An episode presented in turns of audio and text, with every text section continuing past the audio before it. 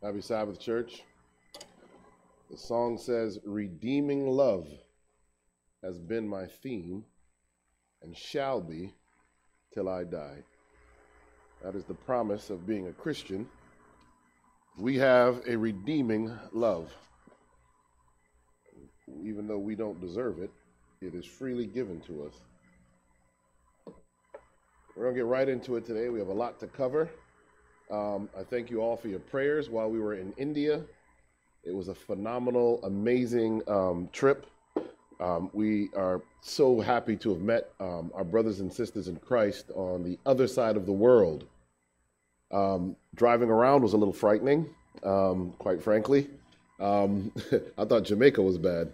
Uh, it was it was pretty rough, but the people were amazing. Our um, uh, you know, our, our, host family, um, um, they were just phenomenal. And so we thank God for them, and we need to keep them in prayer.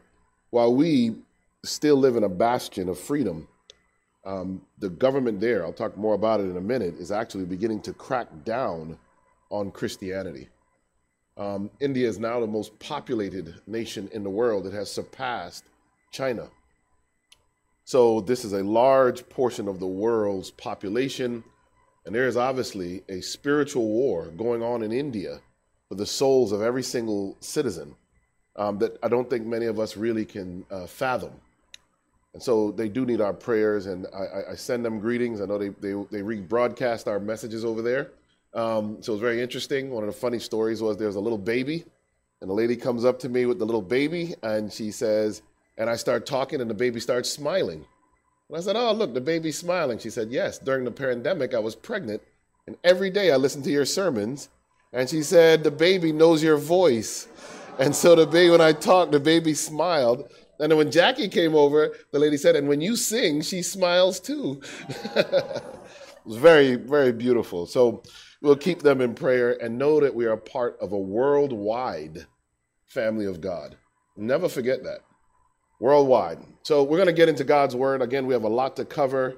Um, we only have a few more pieces in this series, uh, a few more uh, presentations. I do want to tell you that yesterday, Alex and Carrie were kind enough to meet me here in the morning on Black Friday. Rather than fighting for televisions or new toys, um, we recorded um, a supplement to the last message, um, Israel and the last war, which has gotten overwhelming response. People have been hitting me up on my personal um, um, means. Um, and so we actually went through and clarified. So we actually put down a whole nother message, really reinforcing a lot of what we talked about. So it's on YouTube, it's on our church website, so you can pick that up. You can you can watch that as well.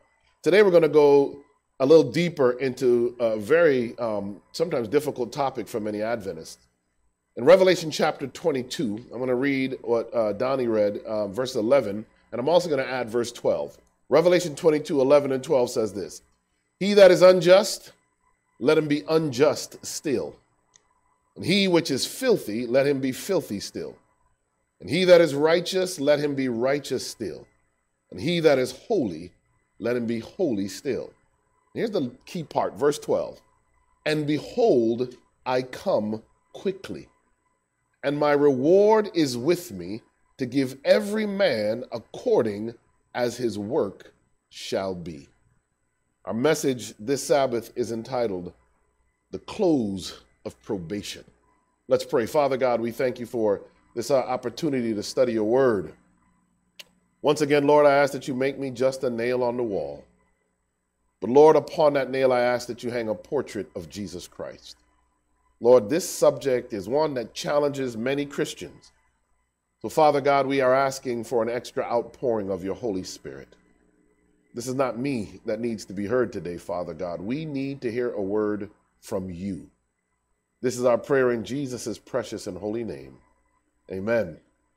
And so we start often with a prophet with some prophecy updates. Um, and so I'll, I'll look at some of the things that are going on that fit into the series, things that are going on in the world right now that uh, reinforces a lot of what we've been discussing. Number one, we have a new Speaker of the House, Mike Johnson, um, who is the, the, the, Guardian, which leans left, so uh, take this with a pinch of salt at that point. the House Speaker, and a plot against America. So they said this guy, you know, they're really trying to demonize Mike Johnson. Part of that is because he's a he's outwardly and openly Christian.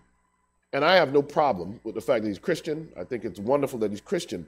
More frightening, I think, when we as Adventists uh, consider the fact that Revelation chapter 13, the second beast, is said to have two horns like a lamb. We talked about that earlier, and speak as a dragon.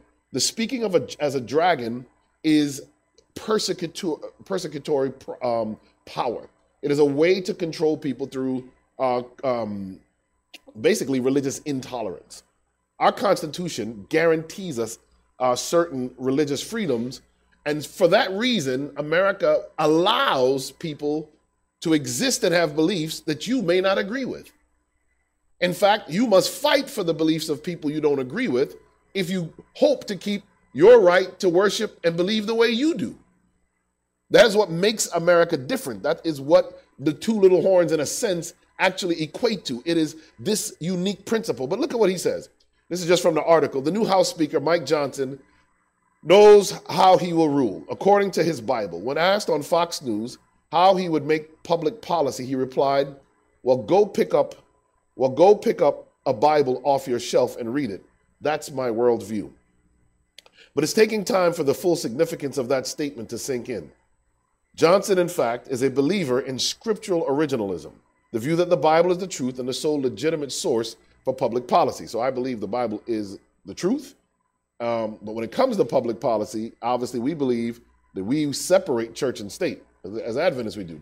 But look at the second paragraph. It says, he was most candid about this in, a 2000, in 2016 when he declared, You know, we don't live in a democracy, but a biblical republic. Chalk up his elevation to the speakership as the greatest victory so far within Congress for the religious right in its holy war to turn the United States government into a theocracy. Now, I say that knowing that America needs more Christian leaders. That's not my problem with him. My problem is as we discussed earlier, when the time comes for a day to be chosen, if he does not understand scripture properly, which day will he choose? And you begin to see how this can pan out. Now, why is this relevant? Because while I was in India, God revealed something to me. I wondered how is it that the entire world would keep the Sunday law or, or have one? And Modi, Modi, the prime minister of India, is a staunch pro Hindu um, leader. He wants all of India to be Hindu. And as you go around the world, you start to realize that there are autocrats, um, you know, ideologues who are being uh, brought into power who want to blend government and religion. And God showed me the whole world does not have to become Catholic or evangelical Christian for the Sunday law to pass. They simply all have to be a part of an ecumenical movement where government and religion blend. And church, that is happening all over the world. We saw it in India, where if you, um, they were telling us that in some of the provinces or some of the states in India, if you are, if someone says that they were converted to Christianity, literally they can they can go and tell the police and go back to you. And in some states, you can be put in prison for up to ten years for converting someone to Christianity. We talk about a time of trouble as if it's future. But I want to tell you that there are those who are suffering in a time of trouble right now. The second one, of course, is the war in, in um, the Middle East. Um, they did strike a deal this week. We talked about that um, a few weeks back. Um, some hostages have actually been released. I can tell you that this deal is important, um, but it is um, just a kind of a continuation. We will see how it comes forward. But prophetically, remember, as Seventh day Adventist Christians, we do not think that this war is necessary, or the expansion of Israel, or the establishment of a third temple is necessary for Jesus to return. None of those things are required. And hence, there is a lot of false doctrine around this war and false understanding. In the, in the realm of um, global warming, the Washington Post reports here the Earth passed a feared global warming milestone Friday, at least briefly, and they talk about what it is. And so many more are up in arms about global warming and the environment. And while global warming, you can believe it, not believe it, whatever you want to do, what I will tell you is that from a policy standpoint, the idea of a, of a dying planet is one of the ways that many things are going to be ushered in.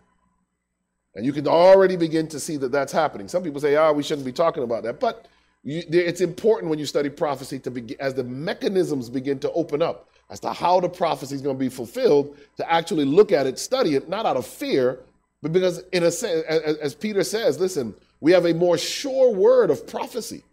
The more you understand prophecy, the more courage and faith you have in the word of God. So, the last prophecy update is this one. Shocked me this week that on TikTok, and I do not have TikTok, amen. Um, but on the TikTok, they sent around Osama bin Laden's letter to America. Did you guys hear about this? And it reached millions. It had over 15 million hits before they took it down. Now, some of you know who owns TikTok. Um, it's the Chinese that own the Chinese government that owns TikTok. So they're happy to float this. And what shocked me, talk about prophecy being fulfilled, is that Americans went on TikTok giving testimonials that after reading it, it was a life changing event that they will never see America the same, and that um, now they understand that, that how horrible America's foreign policy has been. Here is a country where people are so easily deceived that they would listen to the words of an evil man like Osama bin Laden and think he is speaking truth. Jesus, when he in Matthew 24, uh, you know, we I always say it. The first warning he gives you about the end times is do not be deceived. How easily are you deceived when literally you think Osama bin Laden is somebody you ought to listen to? Man flew two planes into the into, into, the into the World Trade Center, and two other planes crashed. Not only that, if he had his way while he was alive, he'd have killed every American. Not just American, almost the entire Western civilization would have been wiped out. This is the time we live in. And I'm going to show you from our, our Bible story here that this is prophecy being fulfilled. Genesis 6 and verse 1. One of my favorite Bible stories is the story of Noah and the flood. And one of our series is going to be on um, creation versus evolution. I can't wait to get to that one. And, and we're going to talk about the flood and the evidence for the flood, but that's not what we're going to do today. Genesis 6 and verse 1 says this And it came to pass when men began to multiply on the face of the earth, and daughters were born unto them, that the sons of God saw the daughters of men that they were fair and they took wives of all which they chose. And the Lord said, here's the key verse here My spirit shall not always strive with man, for that he also is what? He's flesh. Yet his days shall be a hundred and twenty years. This is an important, if you want to understand the close of probation, the world has gone through many cycles where probation is closed on folk. It closed here on the antediluvian world. You remember the king of Babylon when Mene, Mene, Tekel, Upharsin, probation closed on them. The cities of Sodom and Gomorrah, uh, probation closed on them. And in almost every instance, God speaks directly to why it would close. In fact, in the case of Sodom and Gomorrah, uh, the pre incarnate Christ and angels visit Abraham, and the angels go to visit Lot. And what does the pre incarnate Christ say? What does the Lord say? He says he came to see for himself if the wickedness that had risen to heaven was actually the way it is. That is to tell you that there, before probation closes, there is always a pre, uh, uh, a pre uh, uh, investigative judgment. God always looks at it. He always, why? Because God's character is also on trial in the universe. So before he does anything, he has to show, lay out his case as to why what's about to happen happens. Now, watch this. Men began to multiply on the face of the earth, daughters were born unto them.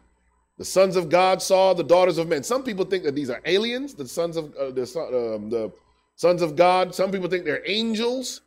They read the, the apocryphal uh, book, the, the, the, the um, book of Enoch, and they say, oh, these are angels. Let me tell you, the Bible makes it clear that angels neither marry nor are giving in marriage. What is the purpose of marriage? It is reproduction. So uh, uh that's one key element of marriage biblically. So if the angels don't marry, then they don't reproduce. If they don't reproduce, then they can't be the sons of God. Who were the sons of God? These were the descendants of Seth.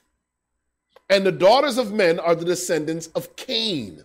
And what happened is that they came together um, and the men who were supposed to keep themselves from being unequally yoked began to mix with women they weren't supposed to. Why? The Bible makes it clear. Because they were fair. These are very good looking women. They may not have been very godly, but they were good looking. And so instead of choosing the woman on their character, they chose them based on how they looked. And this is what happened. When, God, when this happened, the Bible says, God says, My spirit shall not always strive with men. Why? He was so upset at this mixing of the two groups of people that were never supposed to mix. Don't miss that.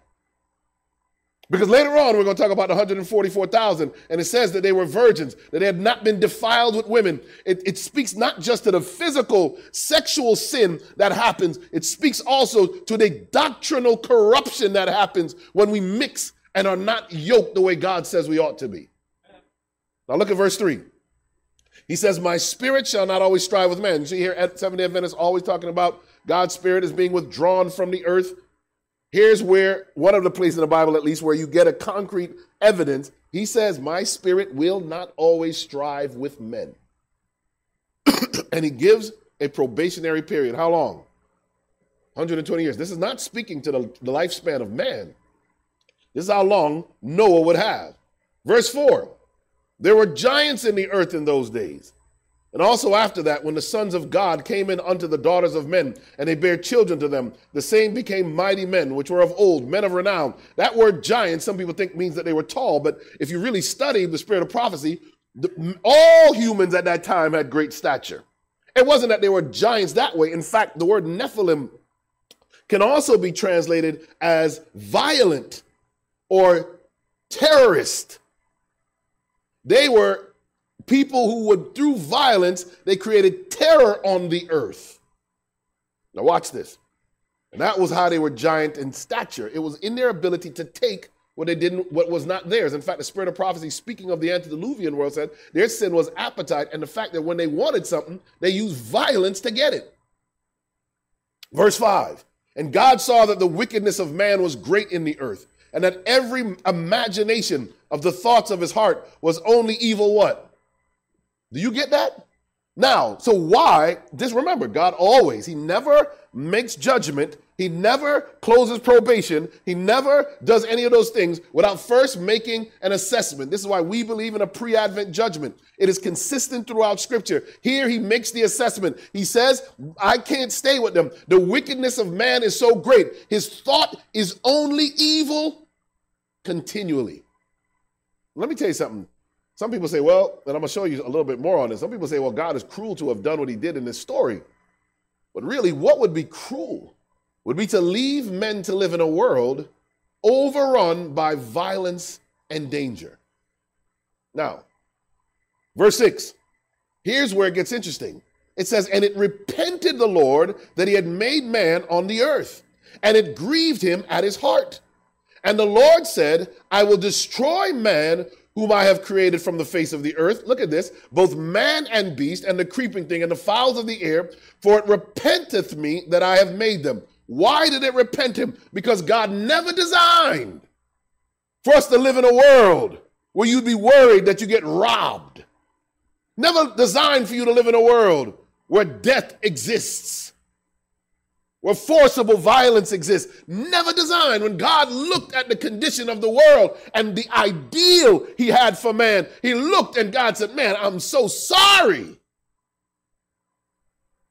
Ha, but verse 8, the Bible says, But Noah found grace in the eyes of the Lord. Whenever there is a judgment, there are those who find grace.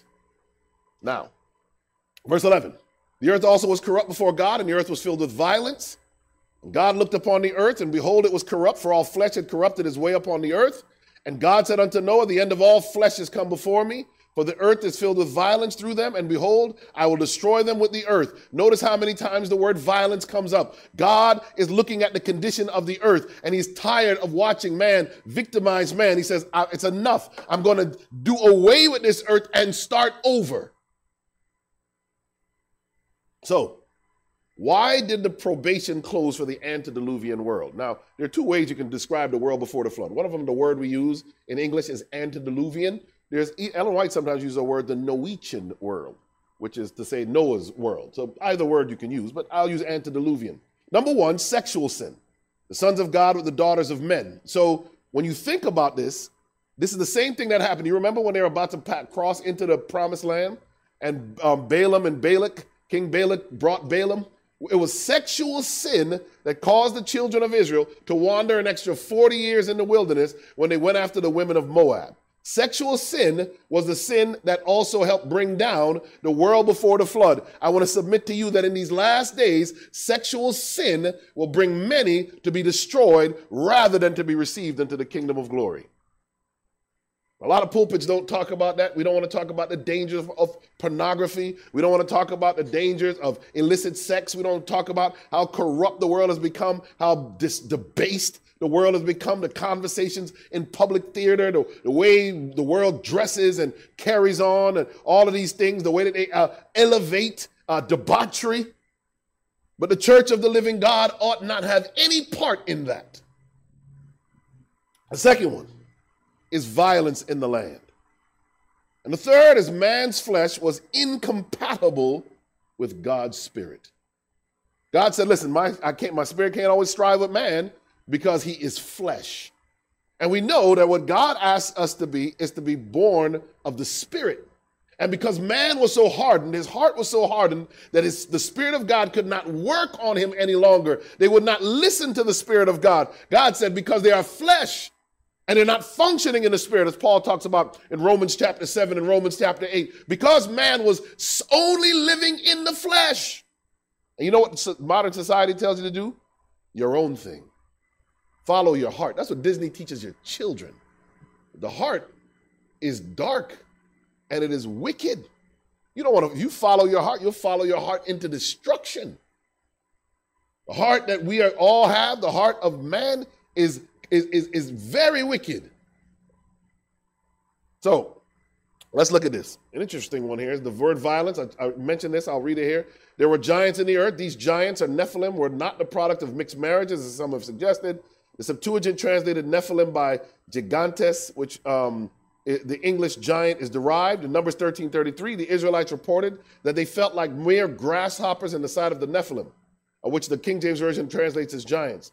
There's, there's reason to believe that this Hebrew word may come uh, from the root naphal, and that the Nephilim were violent ones or terrorists rather than physical giants. And that's from the Seventh day Adventist Bible commentary. I want you to show you why violence was such a serious thing. Here is the word violence in Hebrew it is the word Hamas. It is the word Hamas. King James Version, violence, damage, cruel, cruelty, false, oppressor. Literally, the world in Genesis chapter 6 was filled with Hamas. Isn't that deep? The concept of violence to get what I want because I want it, any kind of violence. And I believe under that same name, you see a glimpse of the kind of violence that existed before the flood. And it is the kind of violence that is filling this world. Why God must once again cut the work short. So let me show you how violent is the world. These are ongoing wars in the world. Um, I got this off of Wikipedia. I don't know if they even include the war in the Middle East up here. Um, but these are the wars going on in the world. Mexico is said to be in a war because of the cartels, which tells me that they, somebody did not calculate right. Because if there's a war going on, there's a war going on in the streets of Chicago, there's war going on in the streets of Memphis, Tennessee, Washington, D.C. The number of gun deaths especially by Latino and black young men in this country, is astounding. And I was going to show that, I was going to show the graph of that. But there's war going on all over the world, including in the United States of America. You look at the war on drugs and gang war, there's war everywhere. We see this in Dublin this week. There, um, there were riots. They say the far right people, there was three uh, kids stabbed outside of a school and the violence, you know, instantaneously during oh, after George Floyd's death. Violence. It was a time when we protested in America peacefully during the civil rights movement. Now we have as a society has accepted that when people protest, stuff is going to get burned and looted. That's violence. It is unchristian, even. And our society has begun to believe that somehow that is normal and acceptable. But it speaks to the Hamas, the violence of our day. Mass shootings on, in the United States are on the rise. I'm just showing you the violence. Because Jesus says, as it was in the days of Noah, so shall it also be when the Son of Man returns. What are the, what is the, what are the hallmarks of Noah's day? Violence. This is the world we live in. This is America. All of these mass shootings. So then, why was a 120 year period of probation given? What happened? and why did God give this period of probation? Well, Matthew 24 37 actually speaks to it. I'll just I quoted it, but here's it here. Let's read it. Matthew 24 37 says, But as the days of Noah were, so shall also the coming of the Son of Man be. For as in the days that were before the flood, they were eating and drinking and marrying and giving in marriage until the day that Noah entered into the ark. Here's where the close of probation gets interesting. And they knew not until the flood came and took them all away. So shall also the coming of the Son of Man be. One of the key things about the close of probation is there will be no physical no environmental, there will be no uh, uh, uh, sign in the world that it is closed. When it closes, it closes. And men will go on as if nothing has happened, even when their fates have been eternally sealed, just like during the flood. Second Peter chapter 3 and verse 3 says it like this knowing this first, that there shall come in the last days scoffers walking after their own lusts and saying, Where is the promise of his coming? For since the fathers fell asleep, all things continue as they were from the beginning of the creation. There, and you hear this now. People say, You Seventh-day Adventists are crazy. You're waiting for Jesus to come. Jesus has been gone over 2,000 years. Where is he? They are. You've been waiting since 1844. You guys are crazy. What's wrong with you? Jesus isn't coming back. They're more afraid that the world will overheat in climate change than they are of the second coming of our Lord. But look at what the Bible says. 2 Peter chapter 3 and verse 5 through 7 says this. For this they are willingly are ignorant of. And I'm going to show you what that means in the commentary in a second. For this they willingly are ignorant of, that by the word of God the heavens were of old. And speaking of the antediluvian world, and the earth standing out of the water and in the water. Verse 6 Whereby, I have one, whereby the world that then was, being overflowed with water, perished. Look at this. But the heavens and the earth, which are now by the same word, are kept in store. What are they kept in store for? Reserved unto fire against the day of judgment and perdition of ungodly men. The same power that held the antediluvian world in check until the flood came is the same power. We're going to look at Romans, uh, uh, Revelation chapter 7. It is the same power holding this world in check right now. While they scoff, they literally scoff at God's mercy. The only reason they're not destroyed is because of his mercy. Even the wicked are allowed to live because of God's mercy. Here's what the commentary says. Watch this. Verse 5. This, right? And this, this is from, you see, for this they will willingly are ignorant of. Verse 5 this. This the, the clause reads literally, this escapes their notice by their own will. Did you get that? The scoffers knew of the flood, but deliberately chose to ignore the cataclysm and its message to mankind. By so doing, they closed their minds against the idea of the possibility of further divine intervention when Christ should return. And you know, one of the main things that they laugh at about Christians? The flood. I, I, I mean, I, I, did years of science. I, I mean, obviously, I, you know, going to medical school, and I mean, years. And I can tell you, one of the things that the world laughs at the most that we believe in is the flood. Yet, if you go to places, websites like Answers in Genesis, um, and there's some. Listen to Walter Veith's presentations. Um, the the one, um, the Days of Noah that Layman Ministries put out that series. Go and look at the evidence for the flood. It's overwhelming. They find seashells on the top of mountains. How did they get there? Last I checked, seashells can't fly. And I'm telling you, the part of the reason is spiritual. Because if man was to ever accept that God wants, in his displeasure with the condition of earth, wiped out the planet with a flood, they'd have to recognize that that can happen again. In fact, they mock. This is from the movie 2012.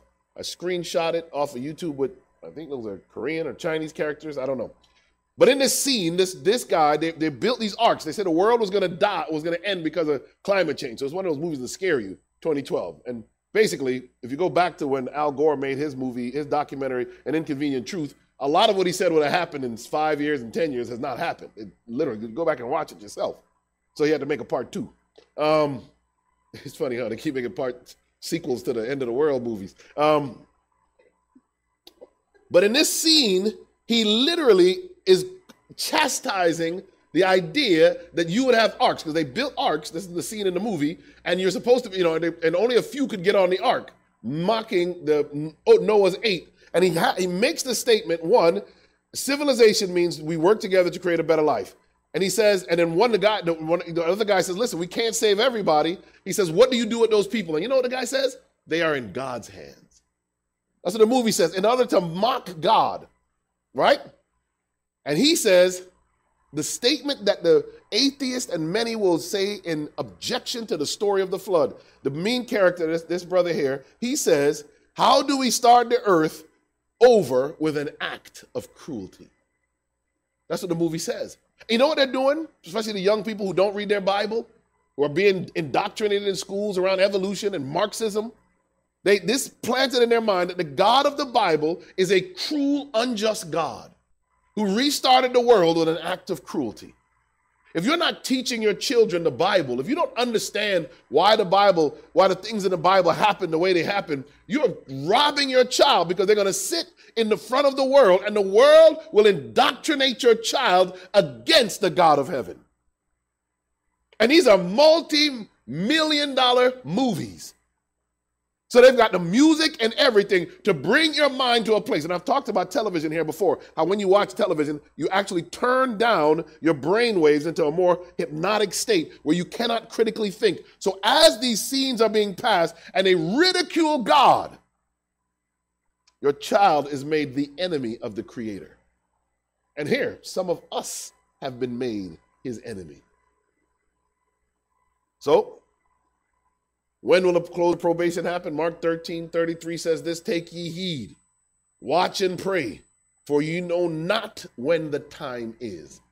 There are no more time prophecies after 1844. So when somebody starts telling you, look, in, uh, you know, in, in 2035, this is going to happen. 20, 2030, don't even listen to them. That's not where you are. We are not at the place where we're trying to predict what happens next. We're at a place where we're trying to be prepared for what happens next. There's a big difference. A lot of folk get a lot of confidence in being able to say, ah, in five years this is going to happen. Or time prophecies are done. The Bible makes it clear nobody knows when the time is. Testimonies, volume 2, page 337 says it like this Men and women are in the last hours of probation, and yet are careless and stupid, and ministers have no power to arouse them. Watch this. They are asleep themselves sleeping preachers preaching to a sleeping people.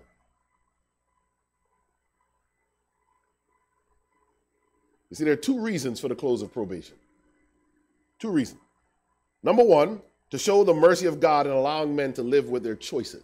Probation has to close in order for God to respect everyone's decision. You understand what I'm saying? Probation has to close because every man has made a decision. God, at some point, has to say, I respect your decision.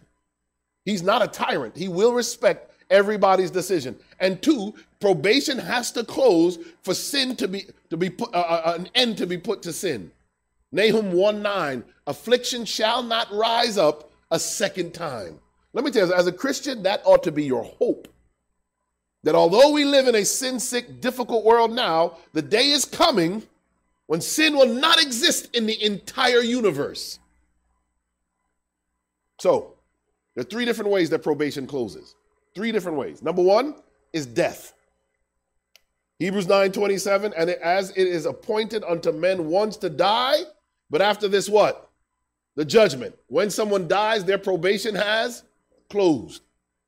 right? Ecclesiastes 9 tells you that these uh, five um, says that the, the living know that they shall die, but the dead know not anything.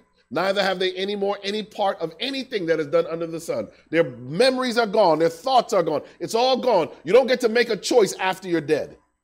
So there's, there's even the Mormon idea of baptizing for the dead, not biblical. In fact, one of the big heresies is this one purgatory. The Catholic doctrine of purgatory says that after you die, purgatory basically means you go to a place where you are purified to go to heaven. Catholics believe that purgatory is the state in which the souls of the dead are purified from the consequences of their sins. The Bible says uh, uh, uh, uh that nothing unclean or impure is going to enter into heaven. So they say, well, you must go through a period of purification. But this is a slap in the face of the mercy of God while you are alive. The time to make your life right isn't after you die, the time to make your life right is now. The doctrine of purgatory. I, I, tell you all the time, John F. Kennedy's family, after he died, they paid $10,000 back in 1963 um, to, to move him from purgatory into heaven. Oh, now $10,000 purified him. If that's the case, I'll wash whatever they want wash for that $10,000. That don't make no sense. Right? So that's the first one, death. The second one is this it is the rejection of the Holy Spirit. Your probation can close um, if you reject the Holy Spirit. And let me make this clear it is not that God closes your probation, it is that you have closed your own probation. Matthew chapter 12, 31 says this Wherefore I say unto you, all manner of sin and blasphemy shall be forgiven unto men, but the blasphemy against the Holy Ghost shall not be forgiven unto men. And whosoever speaketh a word against the Son of Man, it shall be forgiven him. But whosoever speaketh against the Holy Ghost, it shall not be forgiven him, neither in this world, neither in the world to come. Why is that? Because it is the Holy Spirit that leads us to truth. It is the Holy Spirit that transforms our character, that brings us to repentance. It is the Holy Spirit, Him working in us, that does this. If you reject the Holy Spirit, there's no hope for you. That's why Jesus says it's hard. If you blaspheme against me, you can have that forgiven. But if you blaspheme against the Holy Spirit, it's over. This is why the doctrine of the Holy Spirit is such an important doctrine. A lot of people trying to make the Holy Spirit into a force like, like Obi-Wan Kenobi or Luke Skywalker had. The Holy Spirit is a person. Look at this. Acts 13, verse 2 says this As they ministered to the Lord and fasted, the Holy Ghost said, The Holy Ghost spoke. Separate me, Barnabas and Saul, for the work whereunto I have called them. The Holy Spirit is a person. Forces don't speak like that. Isaiah 63:10, but they rebelled and vexed his Holy Spirit. Therefore, he was turned to be their enemy and he fought against them. Now, here's what evangelism 617, this is what the spirit of prophecy says on the, on the Holy Spirit. This is important. If you're studying the close of probation, you must understand the work of the Holy Spirit. And a lot of people have missed it. The Holy Spirit has a personality, Ellen White says, else he could not bear witness to our spirits and with our spirits that we are the children of God. He must also be a divine person, else he could not search out the secrets which lie hidden in the mind of God. For what man knoweth the things of a man, save the spirit of man which is in him? Even so, the things of God knoweth no man but the spirit of God. And I could go on, I do a whole thing on just the Holy Spirit. But I, I, I bring this up because in these last days, we have to be praying for the Holy Spirit. Now, Hebrews 10 26 says this For if we sin willfully after that we have received the knowledge of the truth, there remaineth no more sacrifice for sins, but a certain fearful looking of judgment and fiery indignation which shall devour the adversaries. He that despised Moses' law died without mercy under two or three witnesses. Uh, verse 29 of how much sorer punishment, look at this, Suppose ye shall he be thought worthy who hath trodden under foot the Son of God, and hath counted the blood of the covenant wherewith he was sanctified an unholy thing, and hath done despot unto the Spirit of grace. This is what happens. Is speaking to what happens when you trample on the Spirit, on Christ's sacrifice, and you disrespect God's Holy Spirit. For we know in him that uh, for we know him that hath said, Vengeance belongs unto me, I will recompense, saith the Lord. And again, the Lord shall judge his people. It is a fearful thing to fall into the hands of what? Of the living God. That's a fearful thing. Here's what it means done despot. Uh, the Bible commentary, Hebrews 10 says this. It comes from the Greek word enubrizo, to insult, to outrage. The persistent refusal to heed the promptings of the Holy Spirit reflects contempt for them. Concerning the various ways by which men may insult the Holy Spirit and commit the unpardonable sin, you can see Matthew 12, 31 and 32, or Ephesians 4 and verse 30. See, we close our own probation.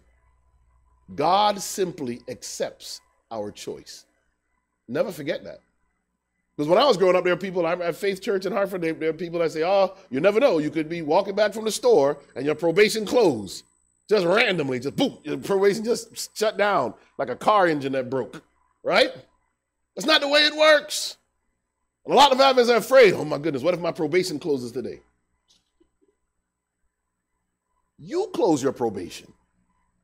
As long as you seek the face of God and you have breath in your in your lungs, your probation is open. The last one is in the last days. When all have decided, this is the third way that probation closes, when all have decided for or against God. Matthew 24 and verse uh, 14 says this, and, the, and this gospel of the kingdom shall be preached in all the world for a witness unto all nations, and then shall the end come. Why is this verse in there? This is speaking to the close of probation. Why is it that the gospel has to be preached? Notice it doesn't say everybody has to. Be, Osama bin Laden and Hamas, they say the whole world has to become Muslim. That's the final end of the world. Christianity does not say the whole world has to become Christian for the end to come. Instead, it simply says that the gospel must be preached to everyone so that they have an opportunity to make a choice. When everyone has had an opportunity to make, this is why the devil fights the spreading of the gospel the way he does. He fights it because he knows that when the whole world has heard this gospel of truth, when they have all had an opportunity to make a decision, the end will come. Jesus says, Revelation 16, 15, he says, Behold, I come as a thief. Blessed is he that watcheth and keepeth his garments, lest he walk naked and they see his shame. Probation will close. If you're not watching, you'll be walking around naked thinking you're clothed. But if it's your own self righteousness that you're clothed in, you're still naked. He says he comes as a thief because no one will know when he comes. The world will be going on as it was, just as in the days of Noah. But Daniel probably gives it the best. He really shows you the close of probation and its meaning. And at that time shall Michael stand up, the great prince, which stands for the children of thy people. And there shall be a time of trouble. We'll talk about that next time. Such as never once since there was a nation, even to that same time. And at that time thy people shall be delivered, everyone that shall be found written in the book. This gives you all kinds of information on the end of the world and the close of probation. It's all here. Michael stands up. I don't have time to get into it today, but Michael is Christ. I wish I had time to break it down because people think we're crazy to believe this, but this is easily biblical right? Right? So Michael stands up. Where is he at? He's in the temple, in the most holy place in the he- heavenly temple. He stands up. He stops the work of intercession. I'll show you more of that in a second. Right? Then the time of trouble comes. Why? Because when he is moved out of the most holy place, there is no nothing between Satan and earth. And this is Revelation 7 3 says, the winds of strife are released. It's the same thing. And so a time of trouble begins because there's no protection for mankind. But here's the hope for the Christian at that time, thy people shall be delivered. So it's a short period of time. That's why the Bible says that for the elect's sake, the time will be what? Cut short. It'll be a short period of time when God's people are going through Jacob's time of trouble and the great time of trouble, and everyone whose name is written in the, in the book of life, that means your name was already written there. When, who, when was it written there? It was written there during the investigative judgment.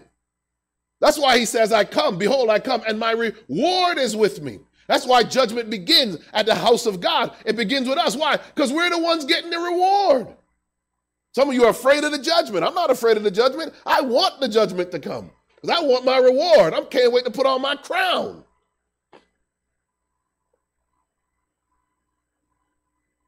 Daniel goes on. Daniel 12, 2 and 3 says this. And many of them that sleep in the dust of the earth shall awake, some to everlasting life, and some to shame and everlasting contempt. This is speaking of the second coming. And they that be wise shall shine as, as the brightness of the firmament, and they that turn many to righteousness as the stars forever and ever. Those who have survived through this great time of trouble, those are the wise ones. How does the Bible define a fool? The Bible says, the fool says in his heart, there is no God. Those who live as if there's no God, even if they say they believe in one, are just as foolish as the ones who say there is no God. The wise are the ones that say there is a God and I'm going to submit my life to him. Revelation 7, verse 1. And after these things, Continue the same thing. So Michael stands up. And what happens when Michael stands up? Here it is. And after these things, I saw four angels standing on the four corners of the earth, holding the four winds of the earth, that the wind should not blow on the earth, nor on the sea, nor on any tree. And I saw another angel ascending from the east, having the seal of the living God. And he cried with a loud voice to the four angels, to whom it was given to hurt the earth and the sea, saying, Hurt not the earth, neither the sea, nor the trees, till we have sealed the servants of our God in their foreheads. What happens during this probationary time at the end of the world? God God's people are sealed. You know what the world tells you to do? Open up your mind. Go and do um, uh, yoga and go and do meditation and open up your mind. Don't open up your mind. You're not a trash can. Keep your mind shut. In fact, God wants to seal your mind. They got people just open up their mind to all kind of foolishness. They wonder why they can't sleep at night. Your mind is to be sealed in the frontal lobe of your brain. 33% of the human brain is frontal lobe. There's a seal that will happen. And it is the work of the Holy Ghost perfecting the character of God's people that is found in verse 4. And I heard the number of them which were sealed. They were sealed. What, what are they sealed with? They're sealed by the Holy Spirit, settled into truth. they were sealed 144,000 of all the tribes of Israel. If you want to get deeper on this, you got to listen to the message we recorded yesterday because I, I, I, go through this where Nathaniel in, in Luke 147 it says, uh, "Behold, Nathaniel, Jesus speaking to Nathaniel says, Nathaniel, he says, behold, an Israelite indeed, in whom is no guile." The definition of an Israelite is not by blood. It is by the fact that you've been so transformed by the Holy Spirit that you are Israelite indeed, that there's no guile found in you.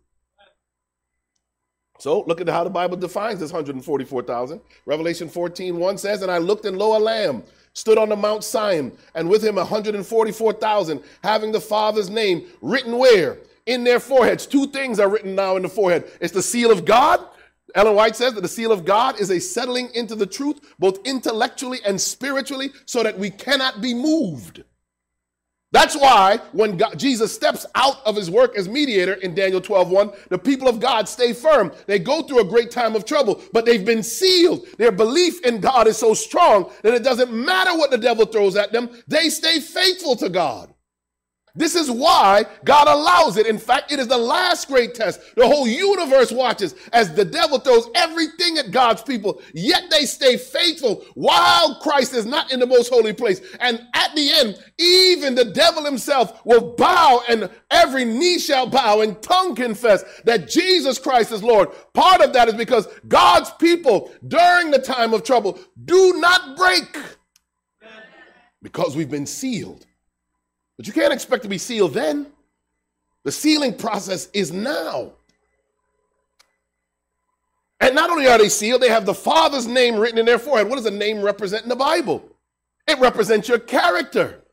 Why do you want God's right? It's, it's not he's not putting a name on your forehead like Gucci or something. He's putting a name in your forehead because putting his name in your forehead is a transformation of your character so that you have the character of Christ. So you're sealed and you have God's name in your forehead. You're different. And these are the ones who come out of this great tribulation. This is us, church. Verse 2, he says, And I heard a voice from heaven as the voice of many waters and as the voice of a great thunder. And I heard the voice of harpers harping with their harps. And they sang, as it were, a new song before the throne and before the four beasts and the elders. And look at this. And no man could learn that song but the 144,000, which were redeemed from the earth. Not even the angels can sing this song. And look at how it defines them. Verse 4 These are they which are not defiled with women, for they are virgins. I mentioned that earlier. This is not simply like a physical thing, this is speaking to doctrinal purity. Right? The woman represents the church. These are they which follow the Lamb whithersoever he goeth. These were redeemed from among men, being the first fruits unto God and unto the Lamb. And in their mouth was found no guile. You see that? For it, for they are without fault before the throne of God. How are they without fault? Because of the work Christ has done for them and the work the Holy Spirit has done in them. That's why their names are written in the Lamb's book of life. That's why when Michael stands up, he stands up. In fact, if you go back and read the Hebrew word for stands, it is, the, it is to protect. He stands up to protect them. That's why he then goes and saves the people of God in Daniel 12 1. That's the work of Christ as he stands up. It is to come and get us. Revelation 15, and I saw another sign in heaven, great and marvelous, seven angels having the seven last plagues, for in them is filled up the wrath of God. And I saw, as it were, a, a sea of glass mingled with fire, and them that had gotten a victory over the beast, and over his image, and over his mark, and over the number of his name, stand on the sea of glass, having the harps of God. Who are these? These are those that have been sealed. They don't have the mark of the beast because they have the seal of God. Amen? And they sing the song of Moses and the, the, uh, the, servant of God and the song of the Lamb, saying, Great and marvelous are thy works, Lord God Almighty. Just and true are thy ways, thou King of saints. Who shalt not fear thee, O Lord, and glorify thy name? For thou only art holy, for all nations shall come and worship before thee, for thy judgments are made manifest. And after, he, uh, John says, I looked and behold, the temple in heaven of the tabernacle of the testimony in heaven was open. And the seven angels came out of the temple, having the seven plagues, clothed in pure and white linen, and having their breasts girded with golden girdles. And one of the four beasts gave unto the seven angels seven golden vials full of the wrath of God, who lives forever and ever. And here it is, verse 8. And the temple was filled with the smoke from the glory of God and from his power. And no man was able to enter into the temple till the seven plagues of the seven angels were fulfilled, which tells us when he stands up, no man can enter in. If we, I could take you back to Leviticus and Deuteronomy. There's actually reference there. When that place is full of smoke, no man, nobody, the high priest, no one's in there. So when he stands up and moves out, it's full of smoke. That means there's no more uh, a mediator in the most holy place. And that's when the seven last plagues begin to fall on the earth. It happens after the close of probation. Revelation 8 and 3 says, And another angel came and stood at the altar, having a golden censer, and there was given unto him much incense, that he should offer it with prayers of all the saints upon the golden altar, which was before the throne. And the smoke of the incense, which came with the prayers of the saints, ascended up before God out of the angel's hands. And the angel took the censer and filled it with, with fire uh, of the altar and cast it into the earth. And there were voices and thunderings and lightnings and earthquake. Ellen White, uh, uh sorry, the SDA Bible commentary says this according to the view that Seventh day Adventists have favored, the cessation of the angel's ministry at the altar of incense is symbolic of the end of the ministration of Christ for mankind. It is the close of probation. The voices, thunderings, lightnings, and earthquakes that ensue when the angel casts the censer into the earth describes events to take place at the end of the seventh trumpet, following the opening of the temple. And at the seventh plague, when a voice comes from the temple declaring, It is done. And this is when this proclamation is made. When Jesus stands up and takes off his priestly robe to put on his kingly robe to return to earth. We'll talk about in a couple uh, uh, uh messages from now. Revelation 22 11, he says, He that is unjust, let him be unjust still. Once he stops mediating, that's it. And he which is filthy, uh, he which is filthy, let him be filthy still. And he that is righteous, let him be righteous still. And he that is holy, let him be holy still. And then he says, And behold, I come quickly. Why does he come quickly now? because there's no mediator. The time is cut short for the sake of the elect because what we will be going through on earth, as we're going to talk about next time, is going to be unbearable. And you cannot prepare for it then comes quickly, and my reward is with me to give every man according as his work shall be. You are not saved by your works, but you will be judged by them. Revelation 16, 17 says this And the seventh angel poured out his vial into the air, and there came a great voice out of the temple of heaven saying, from the throne, saying, What? It is done. Verse 18, and there were voices and thunderings and lightnings, and there was a great earthquake, such as was not since men were upon the earth, so mighty an earthquake and so great.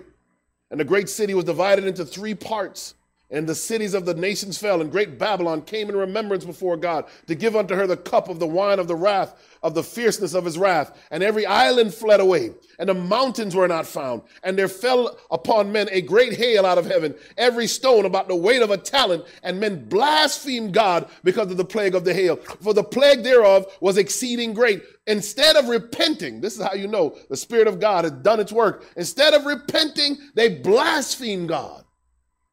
Why is that relevant? Because the unfallen worlds and unfallen angels will watch and see that even as God is pouring out his wrath, they still will not be humbled. And still they will blaspheme against God, which means that their condition is fixed, not because God fixed it, they fixed it.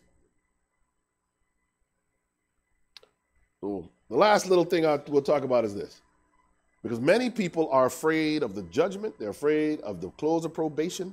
And part of the reason they're afraid of the close of probation is because this idea you'll be left without a mediator. And this frightens people. They say, you Adventists teach that you'll be without a mediator, and this is scary stuff.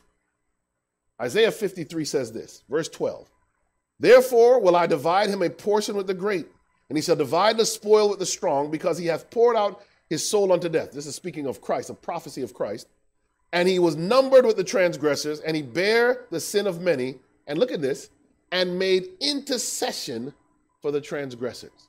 One of the ways that Christ intercedes for us is that he forgives us of our sins. That began at the cross. All right? Romans 8 26 says this Likewise, the Spirit also helps our, helps our infirmities, for we know not what we should pray for as we ought, but the Spirit, the Holy Spirit, itself makes intercession for us with groanings which cannot be uttered. So Christ is interceding for you. Did you know the Holy Spirit is also interceding for you? Not the same way, but he's interceding in that he makes groanings which cannot be uttered. When you pray, you don't even, we don't, we're, we so messed up, we pray and don't even know what to pray for. It's the Holy Spirit that takes our prayers and brings them to the throne of God and makes them make eternal sense. We'd be praying for stuff that's temporary. Hebrews 7:25. Wherefore he is able also to save them to the uttermost that come unto God by him, seeing that he liveth, he ever liveth to make intercession for them. And this is the verse where I said, boom, stop. Wait a minute. I thought he stopped interceding when he stood up in Daniel 12, 1. I thought he stopped interceding when he said, It is done, and the smoke came out of the most holy place. But the Bible makes it clear he never stops interceding. Then what does this mean? Ah, once you understand this, you understand there's great hope in this message. You understand that you, you have a God that does not ever leave you or forsake you. Uh, and Paul says, listen, what shall separate us from the love of God, what love of Christ? And he lists all those different things. Nothing will separate us from his love. Watch this. Ellen White says it like this Signs of the Times, 224, 1900. She says, Christ is the minister of the true tabernacle, the high priest of all who believe in him as a personal savior. And his office no other can take. He is the high priest of the church, and he has a work to do which no other can perform. By his grace, he is able to keep every man from transgression. His work as the high priest isn't, huh, this is beautiful. It isn't simply that his work forgives us of sin, church. It is his work as high priest which keeps us from sinning. This is why Noah found grace in the sight of God. I hope you're starting to get it. The reason Noah was able to survive that period of, of, of, of, probation is because he was connected to God and the grace of God, the power of God held Noah up. Manuscript 73, 1893 says this and everyone who will break from the slavery and service of Satan and will stand under the bloodstained banner of Prince Emmanuel will be kept by Christ's intercessions. Did you get that? What? It's not that he, he forgives you and he gives up on you. He continues to intercede so that you're not bound by Satan again. Christ, as our mediator at the right hand of the Father, ever keeps us in view. For it is, it is as necessary that he should keep us by his intercessions as that he should redeem us with his blood. I hope you're getting where I'm going. You see, when he gets up and moves out of the most holy place, The time for forgiving sin is over. That type of intercession is over. But he will forever keep us, ever intercede for us, ever maintain us in him. Ah, let me show you. Math, uh, here it is. The rest of that one. If he lets go his hold of us for one moment, Satan stands ready to destroy him. Those purchased by his blood, he now keeps by his intercession. He ever lives to make intercession for us. Wherefore he is able also to save them to the uttermost that come unto God by him, seeing he liveth, he ever liveth to make intercession for them. He doesn't just save you by washing you clean, he saves you by keeping you clean. And that is the message of the last day. A character like Christ's character. It's not a lot of other people miss this and they think they can listen to everything the world does and watch all the world's movies and be corrupted by the world and they're going to be all right. He's calling you to purity. He's not asking you to do it in your own strength. He's interceding. The one type of intercession is that he'll forgive you of your sin. But the other type of intercession is that he'll keep you from sin. how deep does this go? Listen to what Ellen White says. Message to young people, page 254. Look how deep this goes. She says, Every world throughout immensity engages the care and support of the Father and the Son. And this care is constantly exercised for fallen humanity. Watch this. Christ is mediating in behalf of man, and the order of unseen worlds is also, uh, also is preserved by his mediatorial work. Did you ever think of that? Even the unfallen worlds are kept unfallen because he mediates on their behalf through the ceaseless ages of eternity, He will be working on our behalf. Through the ceaseless ages of eternity, He'll be working to keep us pure. That's powerful. Why? Because it is the love of Christ that constraineth us.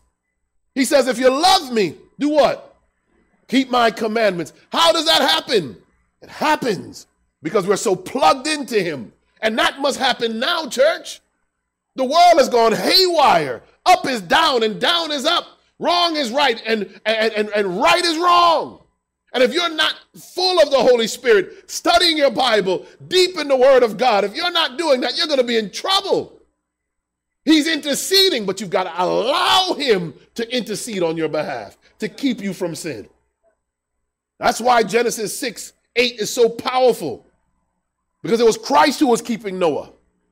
That's why it says, But Noah found grace in the eyes of the Lord. Everyone who was lost in the flood could have been saved by the same grace. That movie, uh, 2012, is wrong. Everyone had a chance, just like everyone has a chance now.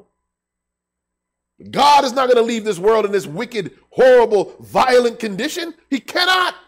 It repents him to look at this world and see people suffering the way they do. Hence he says, Behold, I make all things new. Let me tell you so whatever you're going through, he's going to make it over. And for that reason, I'm happy to be a Christian because I know it is always going to be well with my soul. Probation can close. I'm still going to be all right in Jesus. But while he is no longer interceding to forgive me of sin, he'll intercede to keep me from sin. This media was brought to you by Audioverse, a website dedicated to spreading God's Word through free sermon audio and much more. If you would like to know more about Audioverse, or if you would like to listen to more sermons, please visit www.audioverse.org.